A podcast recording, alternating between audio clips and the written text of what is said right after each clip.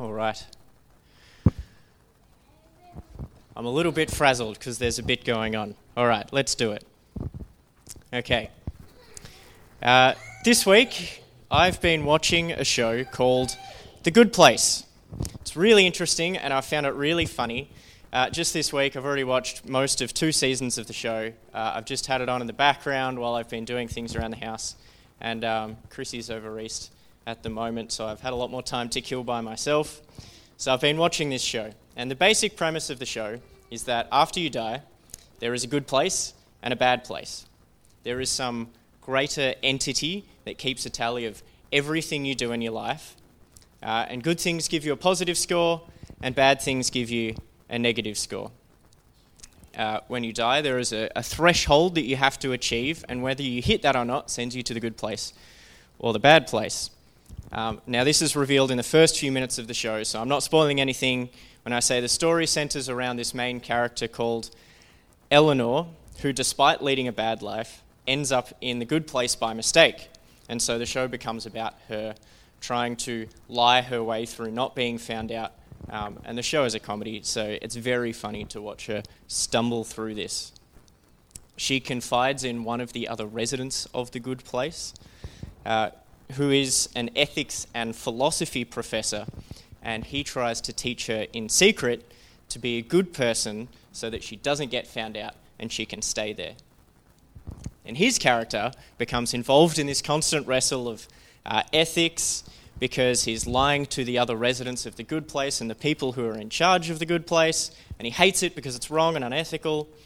However, he also sees this little shred of good in Eleanor, and so he feels ethically obliged to help her become a better person so that she can remain. It's very funny. It's a great concept, and it's done in this really sophisticated way. Uh, and it presents this world or this universe where there is a universal objective truth, and that ultimately, uh, you know, if you live up to that, then you go to the good place, and if you don't, you go to the bad place. Um, and what you do determines this. What you do determines if you're a good person. There's a standard, you have to meet it. And many people do, but it's black and white, you're in or you're out. Except for Eleanor, who's meant to be out, but she's in. Uh, and as the show continues, centering around this bad person, Eleanor, and the ethics and philosophy professor, the black and white lines start to become blurred into grey as they explore the morals of the situations they get themselves into.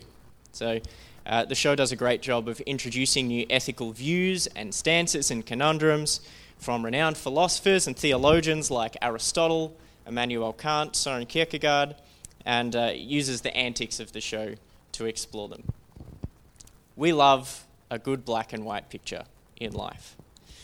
Uh, we love black and white philosophies because they're easy and they bring security. Black and white means I know the outcome. Uh, black and white means I know who's good and bad and who's deserving and who's undeserving. Uh, and black and white means if I've done a good thing, I can feel secure because I know I'm good. I deserve the love and the praise that I get, and I can feel comfortable in my good life with my good house and my good friends. And in the same way, if I've done the wrong thing, I can find security in knowing that that is bad, and I can build an identity around being bad. You know, maybe I'm rude to people, I push them away, uh, I don't care about the world or taking responsibility for anything but my own well being.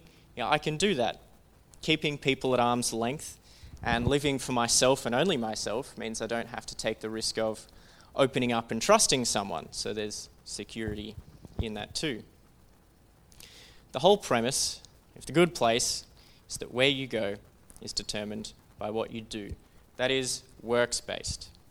As we learned last week, uh, this is exactly the kind of misconception that the residents of Galatia had fallen into since Paul had left them. Paul preaches to them for the first time. Uh, they say, Yep, this is great. We love the gospel. Uh, and then Paul leaves, and in his absence, a group of Judaizers come along and say, Hey, the only way to get saved is to be circumcised. There is something that you have to do. No wonder Paul is so angry throughout Galatians. And I really enjoy how angry Paul is. Uh, he doesn't pull any punches, and I, I think it's exciting to read. In the first five verses of uh, chapter 1, he says, Hi everyone, I'm Paul. I'm saved by Jesus. He saved you too on the cross. Okay, that's the greetings out of the way. And then straight away he goes into, I am astonished at how quickly you deserted the gospel for a different one, which is really no gospel at all. People are trying to throw you into confusion and you're falling for it. You're idiots. And Paul is really bold all throughout this book. Uh, getting to uh, verses 11 and 12, um, Paul says, The gospel I preach, this is the real one. It's not from human origins. I got it straight from Jesus Christ himself. That's a big statement. That's a bold statement. He's telling them that when he preached to them, it was the words of God coming from his mouth. The implication then being, you know, and you dared to start listening to these other people who are trying to teach you things that fly in the face of what I taught, that Jesus Christ himself revealed to me? Alex spoke about this last week. There is only one gospel, everything else is false. In the good place, uh, the show, the universal truth is that there are good actions and bad actions. And in the end, there's a good place and bad place. Now, this is not the case with Jesus and Christianity. In Christianity, there is ultimately one thing, one black and white thing, and that is the gospel of Jesus Christ, the gospel of grace. The black and white is that it doesn't matter what our points tally is, up to when we die, what matters is have we put our faith in Jesus Christ? Uh, now, granted, most people here may have heard that before, um, that what matters is that we put our faith in Jesus Christ. There's this quote that is attributed to Martin Luther. Martin Luther was a German theologian, priest, and professor who lived from 1483 to 1546. Uh, and he was one of the people that really sparked the Reformation that took place in the year 1517. So this church member goes up to Martin Luther after a service and says, Why do you preach the gospel every week? And he responds, Because every week you forget it. Another version of this replaces the word gospel with grace. You know, why do you preach grace every week? Because every week you forget it. I think that's a good substitution too, because the gospel is a gospel of grace. In my searchings to find the origins of this quote, uh, it seems he didn't really say this, but it was kind of a morphing and an evolution uh, of a commentary, of a line from a commentary that Luther wrote on the book of Galatians, uh, in which he said, basically the essence of that quote. Uh, and I'll read some of that commentary on Galatians out, but I'll paraphrase it because the language is a bit ye olde. So this is Luther on Galatians. The law is divine and holy. Let the law have glory. Yet no law, no matter how divine and holy, ought to teach me that I am justified and shall live through the law. It may teach me that I ought to love God and neighbour to live in chastity, soberness, patience, etc. But it ought not to show me how I should be delivered from sin, death, and hell. In this I take counsel from the gospel.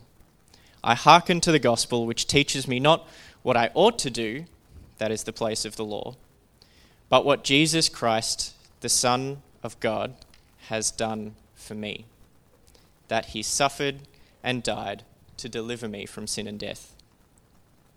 The gospel wills me to receive and to believe this. That is the truth of the gospel. It is also the principal article of all Christian doctrine, where the knowledge of all godliness consists. And I like this last line, and I won't paraphrase it. Luther says, Most necessary it is, therefore, that we should know this article well, teach it unto others, and beat it into their heads continuously. So, why do you preach the gospel every week? Because every week you forget it. No wonder Paul was furious when he wrote this letter to the Galatians. In the next couple of verses, we get some insight into the kind of personality that Paul is. Uh, he's a, a type A personality, or maybe a number one on the Enneagram.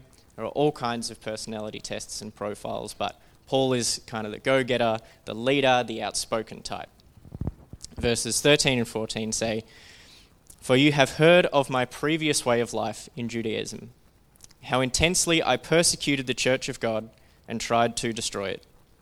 I was advancing in Judaism beyond many of my own age among my people and was extremely zealous for the traditions of my fathers. Even before his revelation from Jesus, Paul was out there getting his job done with zeal, uh, just for the wrong team. He was climbing the ladder rapidly and making sure that justice was done.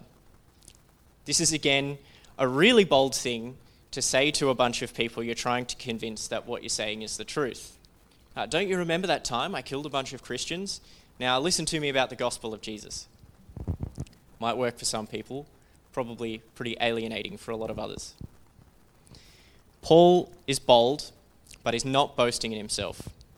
Verses 15 and 16 say, But when God, who set me apart from my mother's womb and called me by his grace, was pleased to reveal his Son in me, that I might preach him among the Gentiles, my immediate response was not to consult any human being.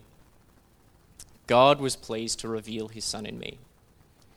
Paul is boasting because he knows that the revelation that he has been given and the gospel that he has spoken has everything to do with God and his grace. As Luther said, I hearken to the gospel, which teaches me not what I ought to do, but what Jesus Christ, the Son of God, has done for me. Jesus is the one that is doing all the work. Paul is bold, uh, Paul is bold because he knows the truth. He knows that black and white bit, and he wants these Galatians to understand. Uh, can't you see that God has done everything for me? Me who is killing Christians. Why are you trying to earn his approval? It's a gospel of grace. It's God who will reveal himself in you. You can't, you know, earn your way to this revelation. And he, he didn't have this revealed to him and consult anyone uh, to prove his point. He goes on further in verse 17 I did not go up to Jerusalem to see those who were apostles before I was, but I went into Arabia. Later I returned to Damascus. He was so sure of the promise of Jesus Christ and his redemptive work in him, he didn't even go and talk to the people who had been doing this Christian thing from the start. Uh, Paul didn't talk to the disciples about it. He didn't go and seek those who were present at Pentecost. Paul just knew it and he went with it. And these Galatians have forgotten it. The reality is, it's really hard to be as bold and as confident as Paul. Paul was an exceptional person. Not without his flaws, but this was something he was really good at. I was having a conversation uh, with someone a while ago, and we were talking about basically the struggle to live well in daily life. And this person, he said, You know, when I'm abiding in God, I live well. When I remember that I belong in Him, things come easy. I don't get upset with people. I'm content I love people. But when I forget, I live out of the flesh. I don't live out of my spirit uh, or out of God's spirit. And I keep doing these things that I just don't want to do. Yeah, every morning I get up and remind myself that I live in God, that I live in the spirit, but by the end of the day, I get busy and it gets hard. And we talked about this for a while, and after a while, I just said to him, So, do you ever remind yourself that you live in God throughout the day, not when you just first wake up?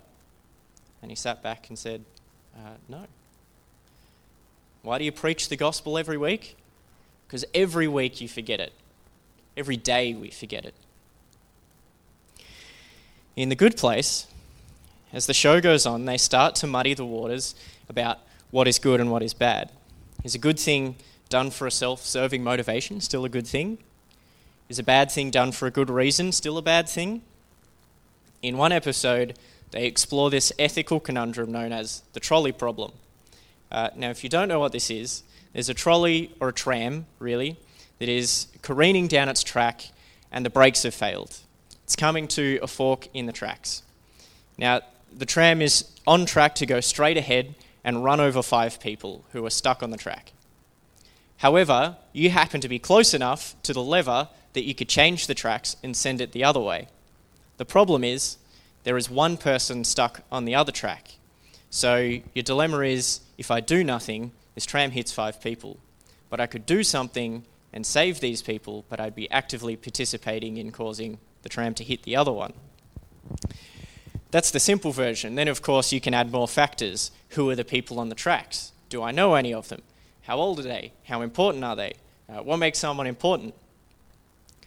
I don't want to get lost in this problem, but the point is in the world of this show, where there's meant to be this black and white, all this grey starts to creep in. Uh, and again, the truth in our world is that Jesus Christ has died for us on the cross, and he asks us to place our faith in him to be saved. And nothing we can ever do can earn his salvation. That's the black and white. But we know there is a whole lot of grey in our world, and murkiness and stuff that's just really hard to deal with and to know what to do with. What we want is the black and white rule book. If this happens, give this response. Uh, Luther said in his commentary that the place of the law is to teach us what we ought to do. But even that is limited. The law, uh, our Bible, it does not account for every situation that we will come across. But it does speak into everything that we will come across. I really like the book of Proverbs. Proverbs is filled with a bunch of these pretty black and white sayings about how we should live and what we should do uh, and what it takes to live a life that honours God and the people around us. Proverbs contains things like from 19:1, better the poor whose walk is blameless than a fool whose lips are perverse. Be blameless, don't be perverse. Very straightforward. Proverbs 22 verses 8 and 9. Whoever sows injustice reaps calamity, and the rod they wield in fury will be broken. The generous will themselves be blessed, for they share their food with the poor. Well, you reap what you sow. Uh, injustice reaps calamity, generosity reaps blessing. But this is not always the case. In real life, there are evil people that prosper, and there are good people who suffer. That's a whole lot of grey to throw into a very black and white statement. So, what on earth are we supposed to do with that? Is the Bible wrong? Because the Proverbs are very much about here and now, not just happened what after this life. So, did Proverbs get it wrong? In the very first proverb, the first few verses introduce the whole purpose of this collection of proverbs. Verses 1 and 2 says, Proverbs of Solomon, son of David, king of Israel, for gaining wisdom and instruction. There is some instruction to be gained, yes, Sometimes there are clear answers to problems that we may face, but what this is really about is wisdom. Wisdom means character. Wisdom means that you don't have the answer, but that you have the ability to discern what is right in that situation despite the murkiness and the messiness and all the ethical and moral implications of the situation you're in. This is a hard thing to do. This takes practice. We have to work on our character. We need to do things like read our Bible, talk to people, pray about our lives, pray about the situations we're in. Proverbs is a great place to start if you want to think about what good character looks like. Proverbs also says this in 4, uh, chap, uh, Proverbs 4, verse 23. Above all else, guard your heart, for everything you do flows from it. What is in our hearts? Is it wisdom? Is it good character? Is it love? Is it the promise, as Paul preached about to the Galatians, that there is one true gospel, and that is a gospel of grace for everyone? And if it is, what are the kinds of things that will flow from you? What kind of an impact does a life founded on grace look like? I bet it's good. In verse 20, Paul says, I assure you that what I am writing to you is no lie. This is it, people of Galatia. This is the gospel. This is the truth. This is the black and the white. This is what you need. Everything else is messy, but this is the truth that you can hold on to. That Jesus died on the cross and He has given us salvation. So, why do we keep preaching the gospel of grace? Because it's the only thing we really need. Let's pray. Lord, thank you for your grace. Thank you for a gospel that is true. Thank you that you sent your Son to come and give us salvation. That it's not something that we have to earn, that it's not even something that we can earn, but that it is given to us when we place our faith in you and your Son. And Lord, we just acknowledge that despite the, the few black and white things that we can try to hold on to in life, the few black and white things that are clear and certain, that there is so much grey in this world, and it pushes us into uncomfortable and unwanted situations. So, Lord, help us in those places to be people of character, to be people of wisdom, and to be people who have founded our lives on the grace of Jesus so that we can discern what it means to live well and to live in a way that honours and glorifies you. Amen.